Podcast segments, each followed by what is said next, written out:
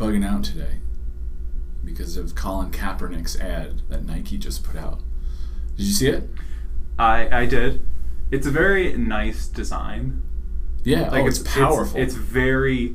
It's a powerful looking. I would say, like when I first saw it, I was like, "This is like really beautiful." Like, yeah, it's very artsy and everything. Sure, it's power. Yeah, it cuts right to you. Mm-hmm. It reminds me of the old.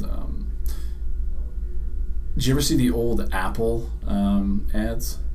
Oh yes, when it was just black and white, like the commercials and everything. Yeah, yeah, that old Apple ad. It kind of had that vibe too. It was intense. People are bugging out. Everybody like has to choose a side. Yeah.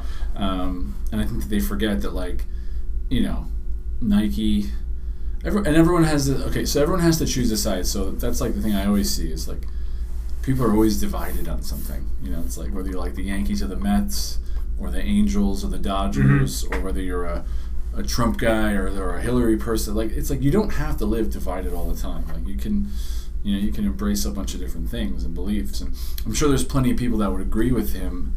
Like, yeah, like police brutality is wrong. Mm-hmm. You know, it's just they're disagreeing with the way he's going about bringing awareness to that message. And then you got people that are like, just play some football, like, but that's not. It's not that simple. Like, you know, a lot of these guys feel like they have a platform, and that's their platform to say something. Yeah. You know? And then it's like, well, yeah, I mean, that's kind of cool in a sense. Like, what is the point of making all this money and doing all these things if you're not giving back somehow? So I get that. Anyway, very interesting day, you know, in advertising.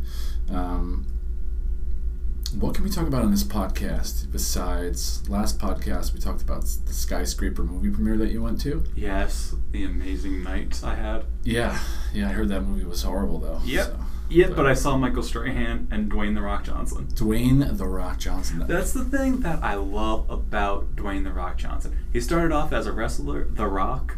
Then he went into acting, became Dwayne Johnson. Then he went back to wrestling. Now he's back an actor. So people don't even call him The Rock or Dwayne. They just call him Dwayne "The Rock" Johnson. They just put everything together now. It's like it reminds me like early presidents were like, you know, had three names, you know, very like, and then his nowadays it's like Dwayne "The Rock" Johnson. So now we have the three names, but different context. So real quick, I guess let's do some pop culture, Facebook, Instagram, Snap, whatever, updates on things.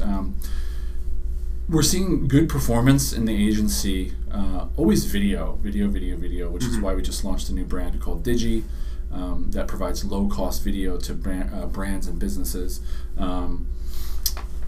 We're seeing low cost all the time with video, you know, and you can turn that camera on. Well, Sean's turning the camera on. We're going to do two birds, one stone here. A little audio, a little video. Make sure you get that focus real tight, bro. And only film, you know. I only like to be filmed from here up. And by here, I'm saying like the top of my chest to my head, you know. That's my rule. Video. The reason why video is such an effective tool on social, is because it gets engagement for a very low cost. So if you have a low budget, you know, on social media, you know, let's say you have, you know, you want to do social media, you want to run Facebook and Instagram ads, but you only got $500 a month. I'll tell you what, $500 a month is not. It's not that much money on there. Like companies are spending $5, $10, $50,000 a month on Facebook ads, and you're competing with them. How do you make it work? How do you do anything against those companies and capture any audience? And then how relevant is that audience to make a purchase or a conversion? You're not left with many options when you got $500 a month. So I would highly suggest building good content organically.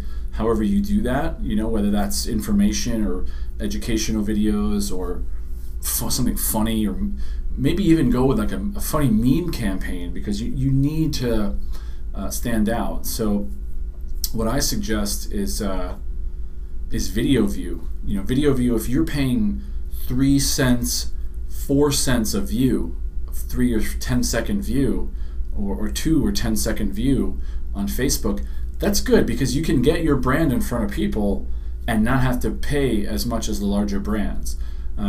Obviously there's no clicking, because once you add a click button it's going to raise the price, but But again, it's like if you're going to spend $3,000 on a magazine ad, you know, that's going to run for, you know, a month or two and not even be able to retarget those people, take that $3,000 and put that into video views, you know, because at least you're getting video views, you're introducing your brand to people. You can use that audience that watched your video, you can run ads to them as a custom audience later on. So everybody that watched your video, you can make them a special audience on Facebook and show them more ads later. And now you're, you know, now you're doing what television used to do and what movie trailers do, is you're continually putting the commercial or the ad in front of people. So I'd go video views.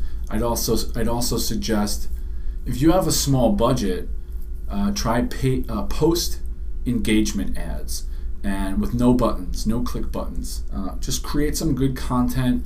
Something funny, something imaginative, whatever, something people are going to respond to, and push that content out as a post engagement, and just go for likes and shares and comments and views, and build a retargeting audience out of that. So at least in the beginning, you can run ads, you can utilize Facebook or Instagram as a platform for marketing and advertising, and then later you can still retain the data that you built with that campaign when you want to run, you know, a click-through ad over to your site, or a conversion ad for product or signups.